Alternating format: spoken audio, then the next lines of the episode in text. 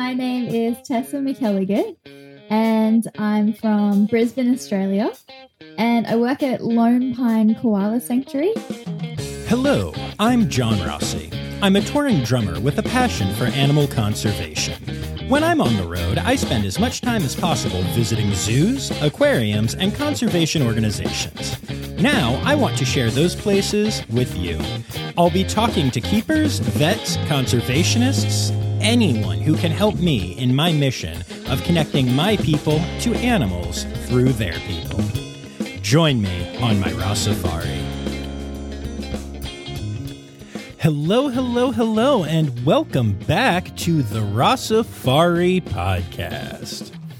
All right, y'all. So, this has been an absolutely incredible week in which I have been partnering with the team at Trainer Talks and Tails, an Australian based training podcast.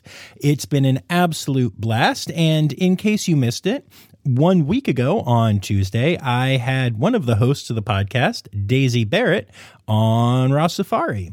Then on Thursday, I was the guest on their podcast, Trainer Talks and Tails. And then on Friday, Daisy, along with her co host Tess, uh, were the co hosts of Rossifari Zoo News. It's been an absolute blast.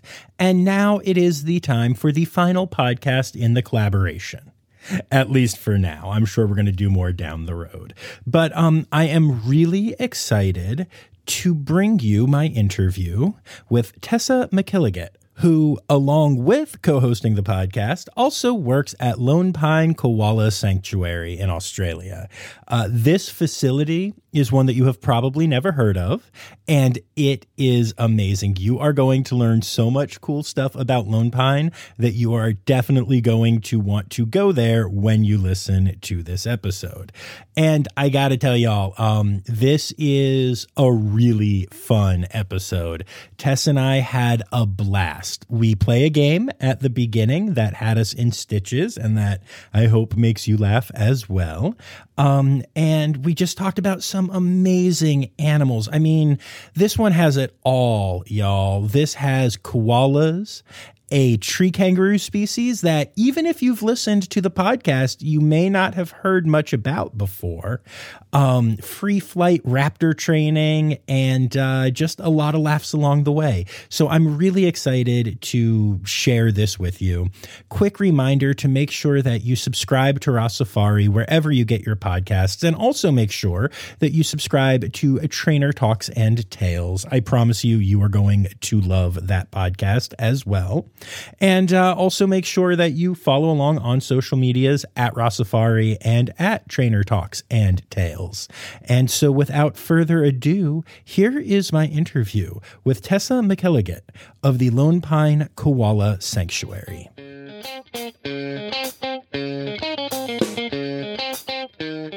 We're the world's first and largest koala sanctuary. So we only have Australian wildlife, and I work with the raptors there. So, um, head raptor keeper, uh, we have two bird shows a day demonstrating the free flight behaviors and natural behaviors of uh, 13 individuals, about eight different species. And yeah, I absolutely love it. That's awesome. I I'm I'm really excited about free flight stuff. So I'm really looking forward to chatting. And you are also the co-host of Trainer Talks and Tails. Absolutely. We had the pleasure of having you on our podcast a couple days ago. So it's fun to uh, be on yours. Yeah, I'm excited about uh, this collab. It's very cool. Um, now, actually, uh, so uh, we're going to do something I've never done on here before. Uh, I felt like I had to mess with you a little bit. Oh, gosh. The eyes are getting big. Um, and it's not even having a pajama party because, y'all, I'm recording this at 4.20 in the morning, my time, and we are having a pajama party. But I've even done that with people before. So, um, no, uh, you know, the other night when we recorded my episode of your podcast, you said that you were like charmed by my use of y'all. So, in light of that, and in the fact that y'all start your podcast with your fast five questions, we're going to start with something similar but different. A game about the language barrier between our countries, despite the fact that we all speak English. I am calling this Down Understand. Hey. Yes. And uh yes, so we've got we've got five questions for you. I love it. Number 1. If I said that someone screwed the pooch, what do you think I mean? I have heard this one before. Um, it gets me every time. Stuffs up, like they're stuffed up. stuffs up no it's it's uh unless stuffs up means something different for you but like it's like when you like did something really bad like messed the something up really terribly is that stuff Yeah, like stuffs up. like you've you've like stuffed up. Like you've messed up. see stuffed up for us means that like you have a cold and your nose is all like stuffed up Oh, we have that too. But like you've messed up, basically. okay yes okay so you got that one i'll give i'll give you that Yes. one i love that i didn't know your answer that's so great all right now number two if i told you that i had a whopper for dinner where would you think i had eaten Hungry Jacks. Ah, I knew you were going to say that. So in America, we have Burger King. And there was actually this big thing. I, I didn't even know this. I knew that you guys didn't have Burger King. So I knew that that was like the question, right? But I, when I was looking into this, um, I do no research for my interviews, but spent way too long on this. Um, but I found out that um, I guess Burger King was franchised in Australia, um, and uh, the, there was already a local company with the name, so they started calling it Hungry Jacks. So it's the same Ah. company, but yeah, right. Yeah, That's awesome. yeah. But I've I've I've never eaten at a Hungry Jacks. I've never seen one. I feel like it tastes better because it's called Hungry Jacks. Oh my god, you guys have such pride over there. it's amazing. All right, so um, speaking of food, if you had to pick one of the two, would you rather eat shrimp or a jelly sandwich? Uh, jelly sandwich, which I know you mean jam. All right, so you know you, you've gotten onto that one. All right, fair, fair, fair. What is a jelly for y'all? For those listening, Uh, it's like a gelatinous, blobby dessert. right? Okay, so you wouldn't put that between two pieces of bread. No. No, no. And also, shrimp sounds like weird. Shrimp is like a tiny little like crustacean, like Right? What do you what do you call them? The ones that you would eat? prawns. Right? Yeah. Prawns. Yeah. I, I'm having too much fun with this. Um, okay, now now this next question, um, I, I just have to ask: when you go out, uh, do you often um, do you often wear thongs? yeah. And Every do, day. do do people see them? Yeah. Wow! All We all right. wear thongs. Do, do you know what that means over here? Yeah. I don't think you're Wait. wandering around in g strings, but you know. Well, you know, don't yuck my yum, but no, honestly. you just got so many more followers with it.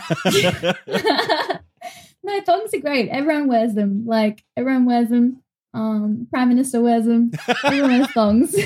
Amazing. but yeah, very different to what you guys are thinking of. right yeah no well and you know it's so funny to me because we call them flip-flops and um and and it seems like such an aussie thing to because we a lot of us like i call them flippies. And that just seems like something that y'all would do with how don't give me that look. You guys shorten all of the words that you can. You call Yeah, documentaries docos. Come on. Yeah, basically anything that you would think the word would be, just add an O, like bottle um, doco. Do I? I wish I was prepared. I want to test you on all of them see if you know what I'm talking about. uh this is too much fun all right one more one more uh-huh. All right, so I'm going to spell a word for you. And I want you to say it, but then I also want you to tell me how many syllables the word has. Okay. And it's a very simple one N O. No, And how many syllables do you think that was? technically one. and how many? Wait, how did? It was, it was like N O U R or something. How do you say no? No. I say an N and then I say an O. I say no. yeah, right. So do I just sound so Australian to you? You sound sour Australian to me. So Australian. Australian. And I cannot do an Aussie accent to save my life. Anytime I try, it becomes a weird, like, not even British like you would expect, but I start doing a weird, like, Southern accent. It just, it goes terribly. Yeah, it's bad. Yeah. I will admit, when you think about what we say, like even Tuesday, like I say it with a CH. Yeah. Monday. you also say H Tuesday. instead of H. Oh wow. Although I will give you that you guys you guys say a word correctly that in the in the US we say very wrong. What's that? Aluminum. Or as you would Yeah. say, aluminium. Yeah, aluminium. Yeah, which is actually how it's spelled. So I'll give you that one. Although then because you're Aussies and weird, you probably call it like aloe or something. Probably. All right. Well, this has been a lot of fun and very goofy. Um, thanks for being on the pod. No, I'm kidding. We should actually do a real interview now. So, uh, all right. So moving on to the actual, you know, stuff that we do on this podcast. Uh, let's talk about you and let's talk about, um, the, you know, kind of how you figured out that you want this career and, and how you got to where you are. Well, uh, I've always wanted to work with animals. I have loved them from a very, very young age. So I was actually one of those kids that when I was like four was like, I'm going to be a zookeeper. That's what I want to do. Nice. You know, a lot of people said they want to be a vet or like that kind of thing, but I, I just wanted to work with animals. And I really stuck to my guns. and um, yeah, and here I am a zookeeper at 30. So yeah, I've just always been surrounded by animals, always had jobs and occupations regarding them, um, you know, around them. And, and yeah, I've just have fallen into it and I absolutely love it. No, that's awesome. And since you mentioned your age, that you just turned 30, uh, happy birthday. And you have to tell you. everyone what you did for your birthday.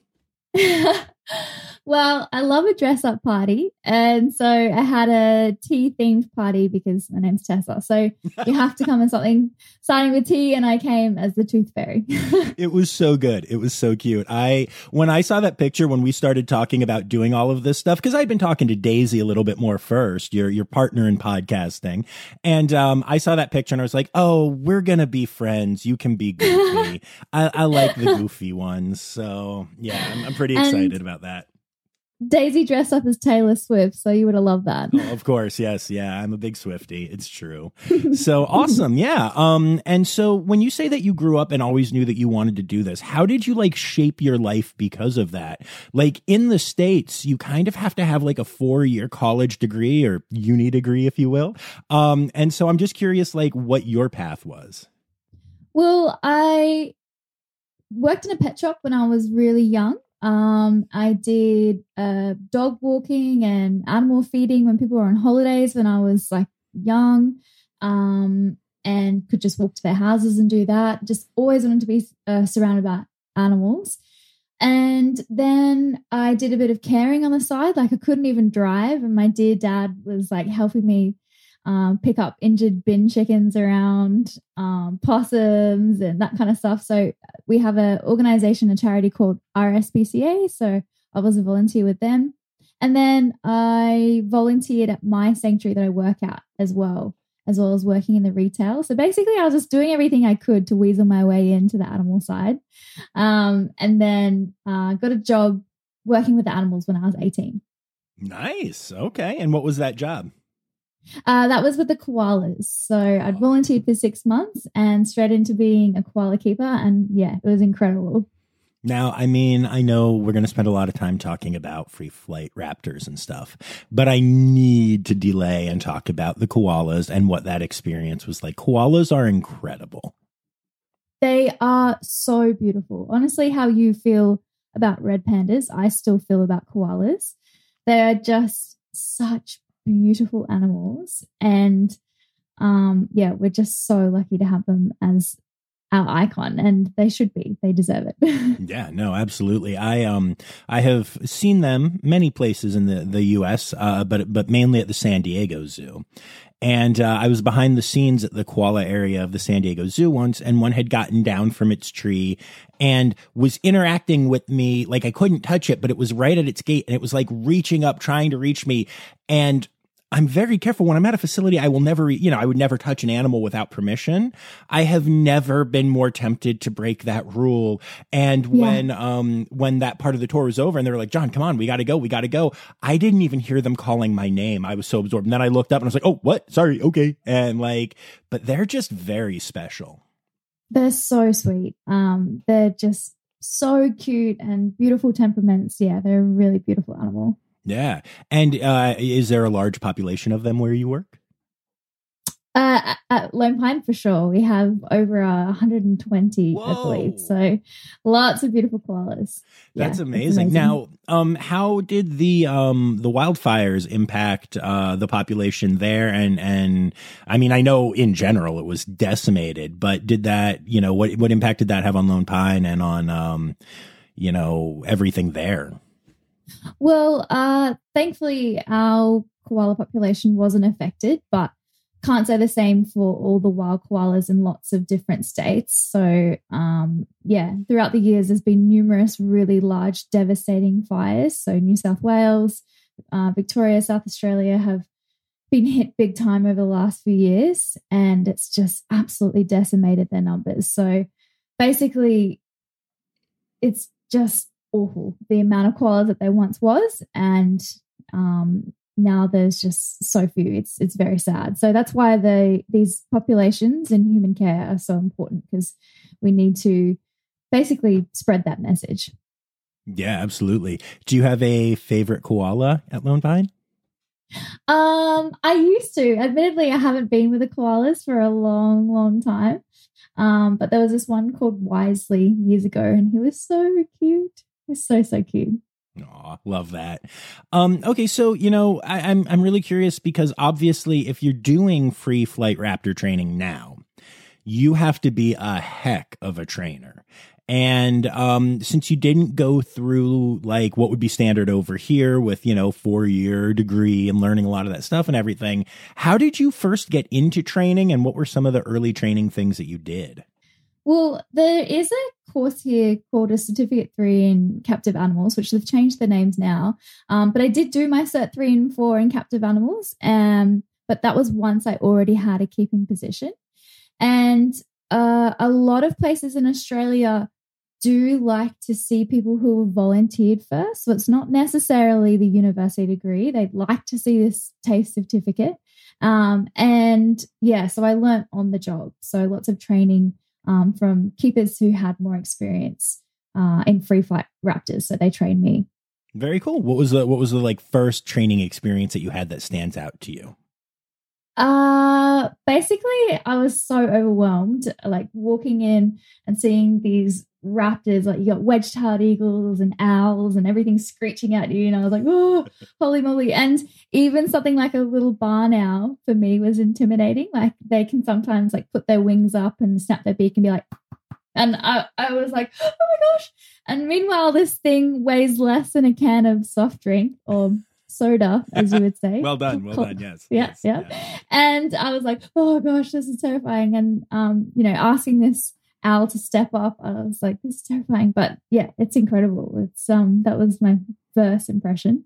All right, that's awesome. I, I I very much appreciated your impression of of it, by the way. Thank you for that. Thank you. Um, so um, you know, um, we're talking about training stuff here, and we're talking about first experiences and everything. And now you are running free flight raptor shows. Do you ever pause and just think about how far you've come? Yes, absolutely. I actually had that today. Um, I had no concept of training. I didn't have any experience. I didn't know what a cue was. I didn't know what a bridge was. I knew what a reward was, but I had I, I, I've had a few rewards, but I had no concept, and uh, it was a whole new world to me, and I loved it. And now I'm on a training podcast, which is bizarre. So I I love it, and I've come a long way. And even today, I was like, wow, I have learned a lot over the years, and you never stop learning. And um, yeah, there's still so much more to learn, and I love it. It's so good. Do you have anything that inspires you or like that helped educate you early on? Uh, I have some good mentors for sure. Um, my curator that I work with, he's great and um, he's always helped me. Like, I think I was always very self conscious and very aware that I didn't know much. Um, and I think that helped that I, it wasn't pointed out. It was kind of like, yeah, we'll, we'll, we'll help you and we'll learn together kind of thing, and I'll teach you. So um, that was great having a good mentor for sure. Very cool. I love that. Um, so let's uh, let's take a moment and talk about some of the actual birds in question that you're currently working with. Um, so I'll just give you the floor. Talk about a couple of them, and I want to hear not just like species, but like names, personalities, behaviors that they do, all that good stuff. Okay, well, we have a lot of different species that you probably will be like, have no concept. But, you know, the famous one is, of course, a wedge tailed eagle. So they're Australia's largest uh, raptor or largest eagle. They are big and impressive. And I know y'all think that um, the bald eagle is cool. Okay, yeah, they're cool. But the wedge tailed eagle can hunt together and take down something the size of a kangaroo. Whoa. So that that's for context how cool these guys are. Like they've got big, powerful feet, and yeah, they're just so impressive. So that's really wedgies. Cool. Yeah. Did you say wedgies? Awesome. Yeah, wedgies. You call them wedgies? Come yeah, on, wedgies. Australia. Wedgies are when you get your underwear stuck up your butt, you know, like a thong. yeah, for sure. No, actually, the other day I was holding a wedgie and I couldn't answer my radio. And someone was like, "Oh, Tess can't pick up. Um, sorry, she can't answer. She has a wedgie." And I was like, "Oh no!" Everyone thinks that I have a wedgie on the radio, but I'm holding a wedgie. That's amazing. Um, that's that's amazing. Language is so fun. Um, no, but that uh, is so, I, I I love so. I think bald eagles are the most overrated bird in the country. But I have gotten to spend some time with golden eagles and they are just incredible. And and I would love to uh to come and see your wedgie when I when I eventually get to Australia. Yeah, mate. That sounds incredible. See my wedgie. yeah, for sure. This is what happens when you podcast at 4:30 in the morning. I'm just Come to Australia and see my wedgie. Like that sounds weird. Oh man, sounds like something that the uh, the tourism department needs to start to advertise. Yeah, but so so you have a wedgie, and what is slogan. your wedgie's name?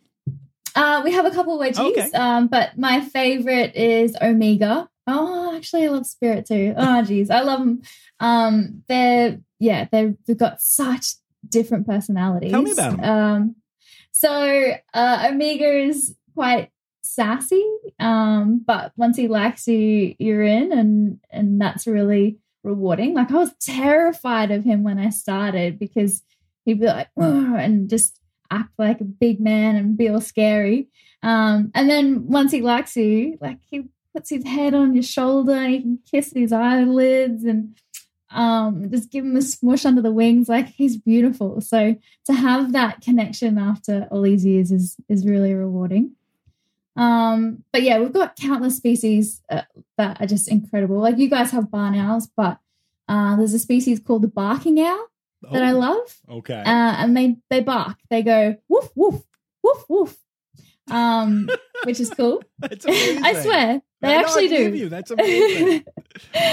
um, and so we've got barking owls. We've got lots of different kites too, which are really clever. Uh, I just love working with kites. They're so intelligent, like smarter than me. Like that's not hard, but like they're, they're so switched on. Um, so yeah, lots of different species, lots of different personalities. I, I love them all. All right. Okay. Well, we'll we'll come back to some of those, but I have to ask. You've mentioned this multiple times now, mm-hmm. and that is that you started off in this position afraid of the birds you were going to work with. And like you were already working at the place. So how the hell did you let that happen? And like, why did you take the job and all that? Well, not afraid. Like you have to keep in mind too, I was like 19 year old Tess or something when I worked with the raptors for the first time. So not a lot of confidence. And I'd been working with soft, cuddly koalas that are just, you know, so sweet and easygoing. And uh, yeah, okay. I do sound uh, like a bit of a baby saying that I'm afraid of them, but uh, yeah, they they can be quite intimidating. Well, no, I know, but I mean, I'm asking for a reason. I'm not, I promise I'm not picking on you here. I'm honestly asking because I find it intriguing. Like, what made you take a job with animals that scared you? Um, I have always loved birds. Like birds are my passion. My nickname is Birdie in my family, and I'm still Birdie. Um, and yeah, I saw these free flight shows, and I loved it, and I loved it so much and I wanted to be involved. So I wouldn't say I was scared. It was just like a bit of hesitation um, when you're walking into their space and they're like, Who are you? And you're like, ah. So, uh, yeah, no, it, it's been awesome. No, that's really cool. I just, I think that's, um, you know, inspirational, honestly, that like you would go from being afraid or intimidated or whatever word you want to use to, to working with them and building those relationships. I'm curious. Yeah. I'm curious if, as a trainer, you found it harder to build a relationship with animals early on that you were intimidated by, because like animals can obviously read what we are thinking, feeling, all that kind of stuff. So, did you find that you had to work harder at it or anything? I mean, obviously, you were successful. You're still doing the thing. Um, I'm just curious what that was like for you. I think as well, um, keeping in mind if you've never worked with a species before, you have no idea what they're telling you, you know. So if they've got their wings up and they're snapping their beak, like you're saying, oh, okay, this seems weird. Like, you know, there's a lot to read and you don't know what's like empty threats or you don't know what's their normal morning stretching routine or you don't know what's like a bit of a flex. Um, so yeah, there's a lot to take on in those early stages because you have to learn different uh, behaviors of different species and, and different individuals' behaviors as well. Makes sense. So, what kind of stuff do you do in these uh, free flight shows, other than you know just free flight, obviously? Well, more than half of our collection have come in with injuries. So we have kites that have been entangled in fishing line an eagle that was shot, another one that was hit by a car. Um, others have been taken out of the nest by people. Basically, if you look at it, it's always human involvement. But um, we demonstrate their their natural behaviors. So, Brahminy kite will catch a fish um, and Wait, rake pa- fish off the surface. Pause. How yeah. how do you do that? Like, go well, go into detail with that. That sounds incredible. Uh, so we have this Brahminy kite called Zephyr who's come in from the wild over a decade ago with fishing line entangled around his foot. So he doesn't have the foot grip strength to survive. Raptors need really powerful feet um, for grasping prey. So he's in our free flight show, flies every day um, in front of the audience. And then we have this fake fish that we've made out of leather. Um, we pop it on his ponds and it like floats and it's lightweight and it's got little easy straps and he grabs it he rakes and shows that non, uh, natural hunting or raking behavior, brings it to us, and then we give him a real fish. So, ah, that's uh, so cool. Yeah, it's really that. nice that he still gets to do that. So, lots of things like that. So, demonstrating um, how they would hunt naturally. We've got other kites that catch insects in the air. So, we'll throw little bits of food up, they catch it. Um, eagles catch their prey on the ground. Uh, so those wedge-tailed eagles will catch like rabbits and things. So we can um, ch- have them chase like a lure that's similar to a rabbit that oh, they'll cool. catch. So yeah, things like that, um, just to demonstrate how they would be acting out there in the wild. That sounds like a really involved show. Yeah, it's very fun. And uh, obviously, we try to have every show be a bit different if people are um, visitors that come all the time. So the morning show um, is different to the afternoon show. So you might have kites and owls in the first show and eagles and falcons in the second show. So lots of varying um, species and individuals and, and flying styles as well. Wow, that's really cool. So I have yeah. to admit, I have not done um, any looking. I never do. I like to learn from people. Um, but into Lone Pine Koala Sanctuary, and um, it sounds like a much bigger and kind of more like I was picturing like just like a sanctuary with some koalas and a couple like rehab raptors and stuff. But I mean, you're talking triple digit koalas. You're talking the coolest bird show I've ever heard of. Um, yeah, tell me a little is. bit more about Lone Pine. Oh, it's uh, a beautiful sanctuary. I feel like it's hidden in Brisbane City, like it's literally in the suburbs. This beautiful sanctuary, and uh, yeah, it has koalas, kangaroos, um, lots of reptiles, lots of birds. A really good free flight bird show. um, yeah, it's just awesome, and it's one of those uh, little sanctuaries that isn't too overwhelming. You know how sometimes those big zoos, you're like, man, I got to wear my good shoes. I got to um, have this backpack and walk around for nine hours. Like you can do it in a few hours, and that's all you need. It's it's awesome. Um, we've also got this really big croc and this awesome new croc exhibit. And um, I saw them feeding him today, and he jumps out of the water and grabs the food. Like it's cool. Like it's a cool place to work. I'm very lucky to work there. Nice. That's awesome. Are there any other shows or anything? Yeah, there'll be a, a croc feeding demonstration. Um, and there's a sheepdog show as Wait, well. what? Stop. What? A Yeah. sheepdog show. Sheepdog tell, show. te- tell me everything. well, here in Australia, we have a lot of sheep. Uh, we're the largest producers of wool, so we got well, you got that fact. going for you, which is nice. Well, yeah, so a lot of sheep, and obviously, um, they all have to come back and get their wool shorn every year. So every single one of them. So uh, we have a lot of working dogs. So they're kelpies and border collies. So it's basically on a very small scale a demonstration of how those working dogs will round up the sheep and push them through different um, little obstacles and and through little runs and stuff. So yeah, it's really cool actually. That sounds incredible. That sounds so incredible. I love that so much. Very cool. Um, and you said that you're all native wildlife right there. Yeah. Okay, cool. So I have to ask if you happen to have one of my favorite species, and I'll just cut this if you don't. Why do your eyes get so big? It's like I'm not putting you on the spot here. You've worked at this place forever. You know what's up. yeah, but what if you say something and I'm like, no, sorry, we don't I said we'll one. cut it. That's the beauty of editing. Um, do you have a platypus? we do have a platypus. Ah, that's so. we cool. have two of them, and they're incredible, mate. You should um see my Insta. I just put up a platypus sleeping what? in its little box, and it's curled up, and it's going like like. okay, first so of all, how did I not see this since we are Insta friends? And second of Well, all, I only uploaded it like half an hour ago, so Oh, I'll let it slide. that's how. That's And how. and it's like four a.m. in your time, so I'm looking at it right now. This is the cutest thing I have ever seen. Oh my gosh. I love it so much. That's amazing. yeah, they're Yes. so cool. Ah, tell me about your platypus. Is platypus Um, is platypi. Platyp platypodes. Platy help me out here. Platypuses. Okay. Okay. Platypuses. Not that I can really trust language from an Aussie, but all right. I'm going to tell you it's platypusy, and you'd be like, oh, okay. I would absolutely believe it. It would be on the podcast. You're not wrong. um, no, we have two platypus, and yeah, Barak and Aruna. Wait, wait, wait. And- You just said it's platypuses, and then you said we have two platypus. Make up your mind. Did I?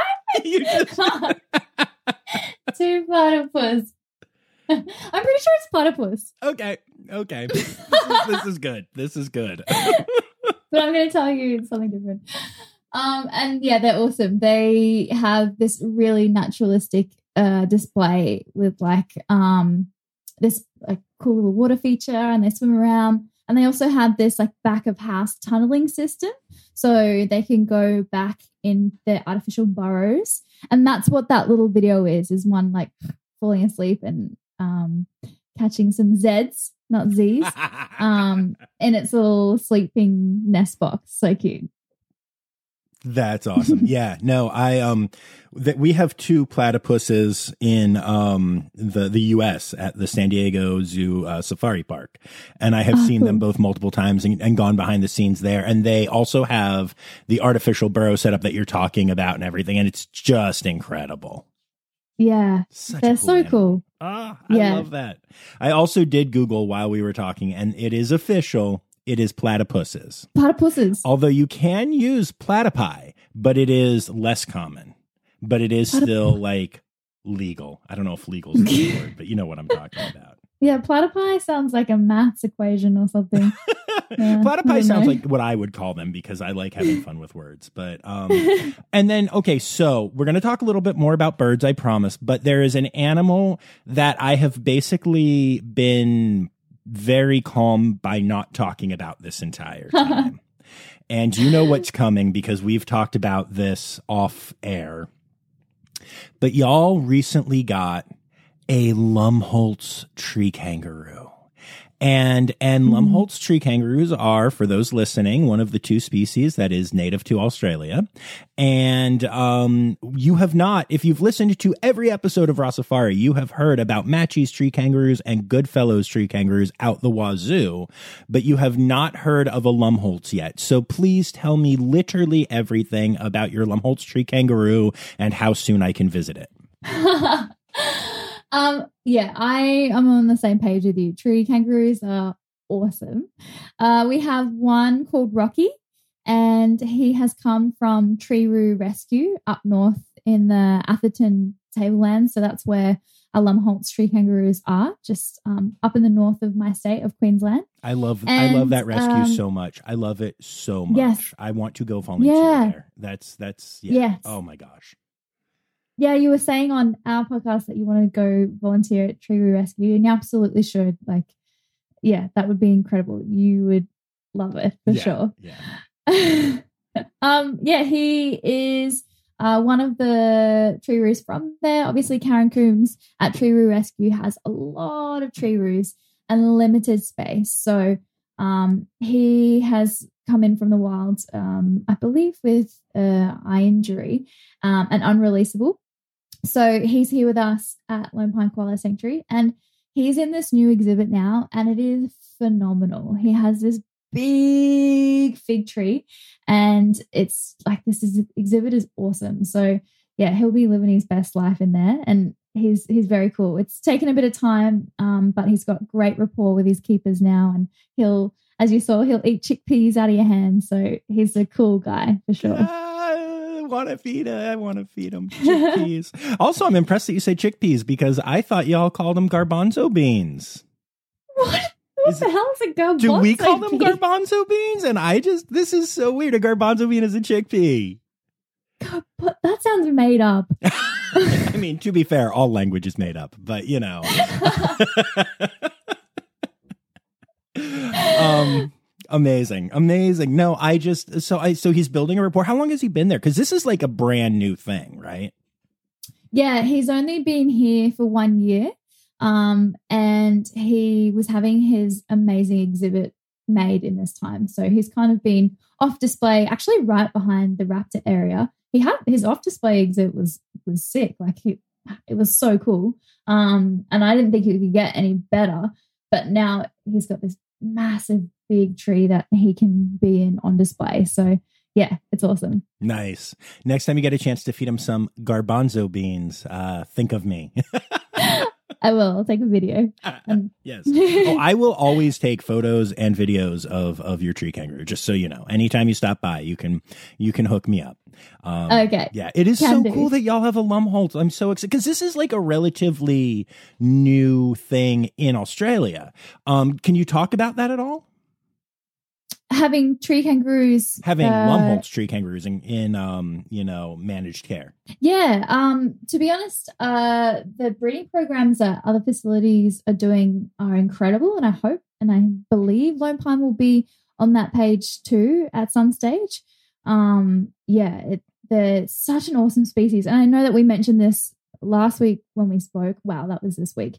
But it's it's cool that uh people can see them on display because they are just a mind-blowing animal. And even me as an australian didn't really know much about them hadn't seen them before. So to see them you're just like what is that? That is so cool Yeah, Yeah. I really love it. And I know so um it used to be that Goodfellows and Matschies were all throughout the world in uh zoos and such.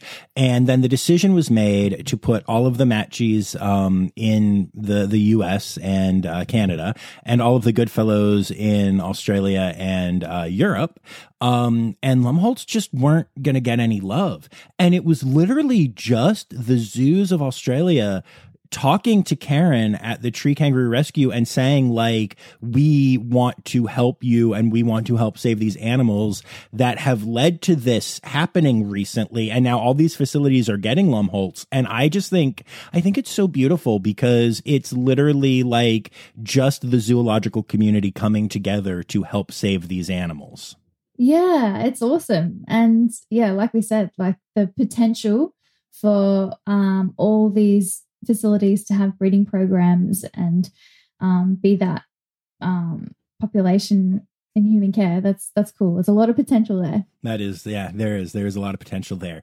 Um, and you know, while while we've been talking about this, there's been a word that we've we've both avoided. And you mentioned earlier that you had this word in your um in your studies, but you're trying not to use it anymore. And I haven't really talked about this much on my podcast, but y'all did an incredible episode about it um on yours. Uh, so can you explain just briefly why we're not talking about having Lumholtz, you know, tree kangaroos in captivity? Well, I honestly hadn't thought about it much until we spoke about it on that episode. Uh, when you think of the word captive or captivity, you picture like behind bars, or it, it, it creates this kind of emotive feeling of being confined. And there's a lot to do with these words, um, creating an association without even realizing it. So when you say this animal has come in from the wild and is now in human care, that sounds so much better than like this animal came from the wild and now it's in captivity. Like that, that sounds hectic. Like it's in human care. It's had, um, you know, a, a hectic life out in the wild. It has to be in human care. It has to be in zoological facilities. It's just has nicer connotations and it basically implies that um, the care that they receive uh, is well deserved. And yeah, I, I like it. I've been really trying to not use the word captivity. I'm glad you noticed. yeah, no, I did, and I really loved the episode y'all did on that. Um, if if y'all are listening to this podcast, uh, like I said, go and check out their podcast. But in particular, I think it was what episode six, I want to say. Um, but it's right in the title, and it says to to not use, uh, you know, not using the word captivity, and I think it's really helpful. Yeah, that's Colleen who did that episode. And obviously, she explained it a lot better than me. I, am not very good with the explanations, but the way she explains it is just like, yeah, you know, that makes a lot of sense. Yeah, it's a really great episode. Highly recommend it. All right, so let's fly on back to your birds. Um, mm-hmm. And, uh, you know, you say that you're not great at explaining things, but I don't know, you do really good impressions of multiple birds. So Something. Yeah, well, you know, what a flex. um, so I just want to hear about a couple more of the individuals because you started off with some of the individuals and then you were like, okay, and then we have owls and other birds and they fly. So, like, tell me about two or three other birds that you really love and have cool personalities or that are really challenging. Just, just make my listeners fall in love with your birds. Okay, can do. Um, well, in terms of uh, the species, the barking owl, love them. Uh, there is one individual called Bo who is so beautiful and so pure.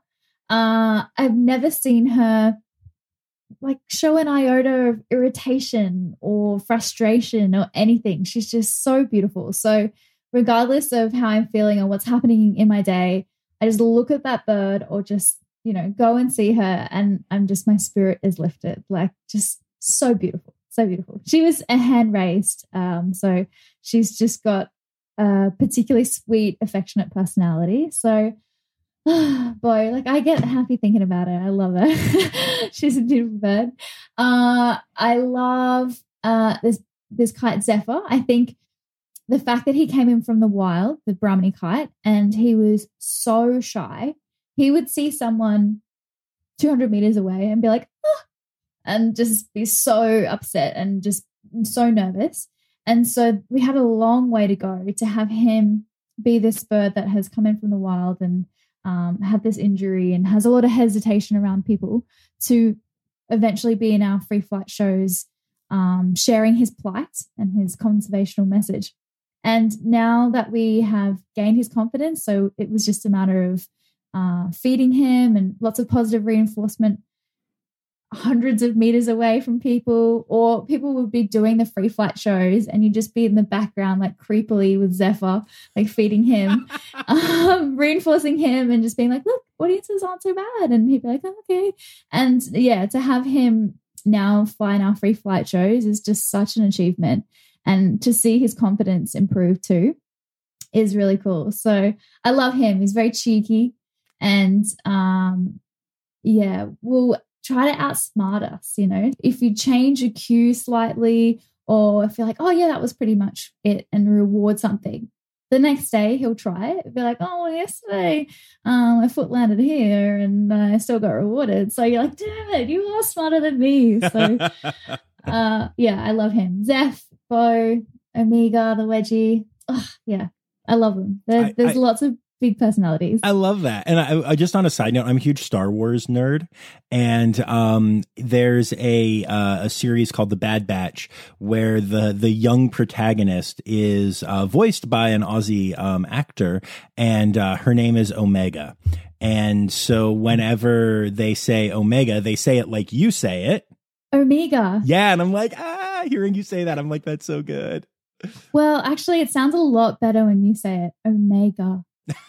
Oh Omega. I nah, there's no way I could do that. I have I this go, mental image that, you know, I'm gonna get to Australia and you and Daisy and I are gonna hang out. And Daisy and I will be having normal conversations, and you and I will just be trying to speak like each other the entire time. Do y'all wanna come feed the tree kangaroo some what did you say? Garbanzo beans. I, I was like spaghetti Yes, Spinotti Spinittles. That's what we call them here in the States. Spinotti Spinittles. That's it. Amazing. Oh my goodness. Um so before we get on to our last couple of questions, let's talk mm-hmm. about your podcast for a moment. So what led you to decide that you want to be doing this and doing this with Daisy?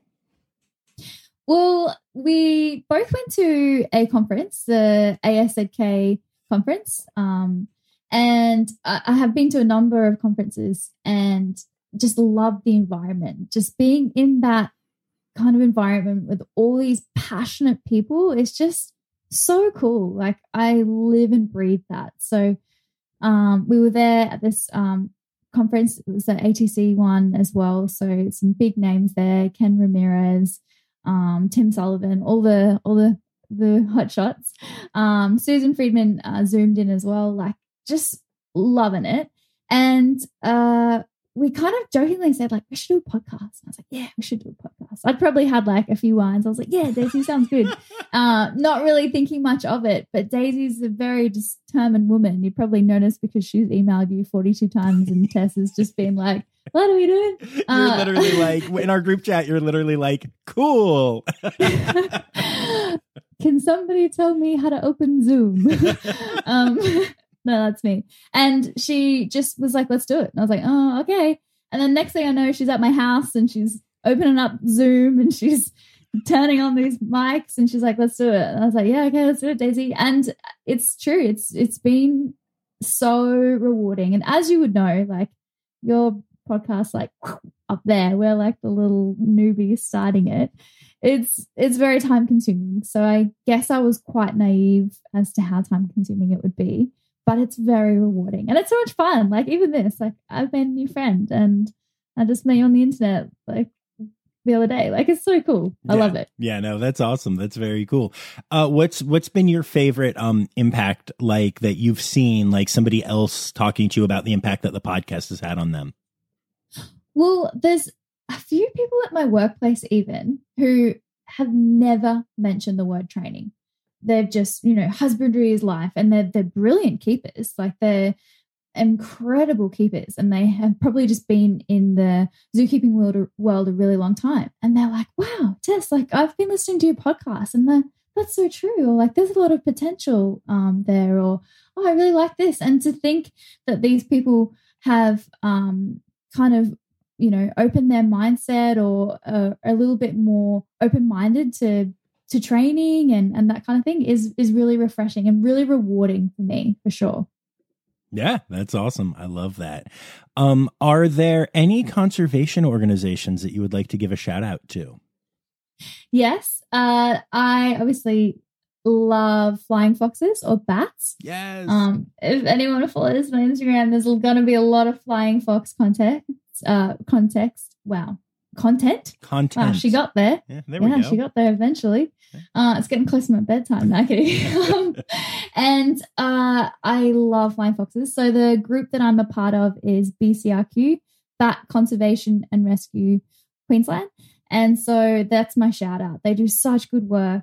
Um, they have all these different carers like myself, and they provide everything. So they provide you all your little mama rolls, all your wraps, um, milk, teats, that kind of stuff. So I love the work that they do. And every single one of those little flying foxes, like they might be orphaned because they're um, from bushfires or electrocuted or entangled in fruit netting and that kind of stuff. Every single one of those little orphans will get re released back out in there into the wild. So that group does such amazing work.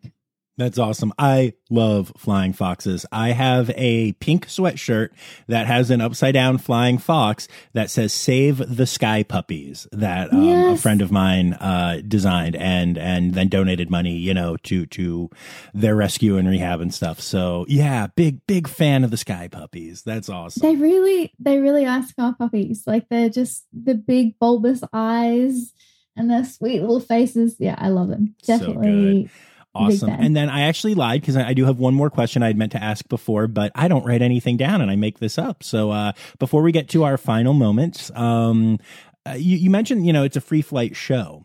Um, are you guys in a um, covered area? Do you have netting up or anything, or is it free skies and and just all training?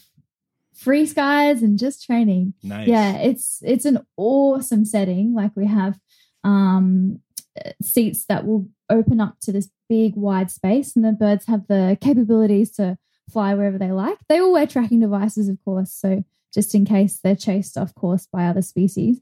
But yeah all free flighted and uh, a lot of room to work with so it's it's very fun. Nice. Have you ever had a fly off that scares you a little bit or is it just part of the job? Not really. I i'm gonna touch wood here. But um i've been free flying raptors uh, for 10 years and I've only tracked a bird once. Nice. And um, she was just over the river. So we could probably see her with binoculars from the sanctuary, but there was a river between us uh, and she just got chased by wild. Uh, I think it was another wild peregrine, actually, from the top of my head. So it, it's not often because uh, they are trained to stay within the area and they see that area as their territory, but it's a nice little safety measure to have those little trackers just in case. No, definitely. That's very cool. Uh, awesome. I love that. Very cool. And then it is time. It's time now, don't you know? We've come to the end of the show. But there's one tale left to go. You're gonna laugh and say, oh no. It's time for the Rossifari poop story. Um, I was racking my brain before. I don't know if it's overly exciting, but obviously I used to work with koalas. Koalas um, do a lot of poos. They do like a couple hundred poos a day. And uh, I was cleaning a koala exhibit like literally 10 years ago. And obviously I bent underneath a really low branch and I've been scrubbing the poles, like cleaning, making it all nice. And I've just like scraped from my spine all the way to the top of my pants and been unawares. And so everyone was just like, uh, Tess, you've got a little something on your back. And I just had this like poo stain, like which looks like brown poo, like as you can imagine, from like it's like 30 centimeters, man, like all the way to the top of my pants. And I was like, that's that's nasty. So that's what I think of when I think of a poo story, because I remember being like, it's it's koala poo, I swear. Like, yeah, like it was not good. amazing, amazing. I also just have to point out because you know we have been this whole episode, but you said that you need to touch wood, and here we say knock on wood, and I don't know, it's just ah. those little things that crack me up. And you like you very much like you made your pointer finger gently touch like the wood, and I I would if I would I would I would knock on the wood. That's you know yeah yeah yeah. That's amazing. So, what I have learned today more than anything is that Australian women wear thongs and touch wood. Okay. Mm. And get wedgies. Oh. Can't forget about the wedgies. Whoa. Whoa. this just went somewhere else. thank you so much. This has been an absolute blast. Uh, thank you so much for having me. It's been really fun.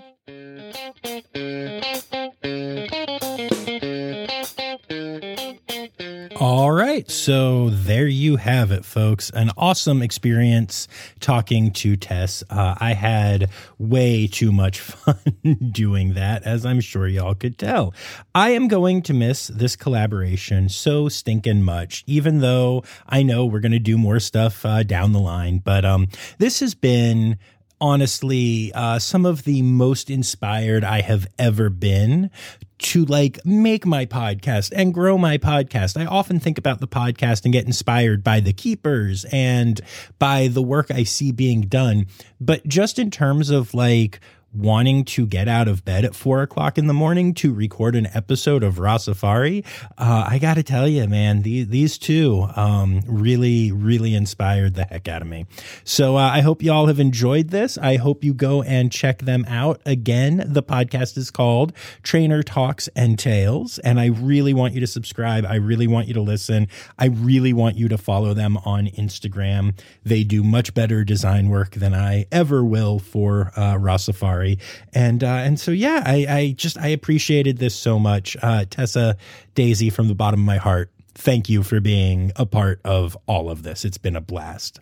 I also want to remind everyone who's listening that you can support the Rossifari podcast by going to patreon.com slash Rossifari. And for as little as $3 a month, you can get bonus content from many of the episodes and some other cool stuff, including some fun uh, behind the scenes stories of my own life and stuff that I post from time to time. And um, yeah, and I want to thank everyone who already is a patron, especially my Red Panda level patrons Dr. Laura Shank, Dr. Stephen Williamson, and Barbara Bennett. Thank you all so much.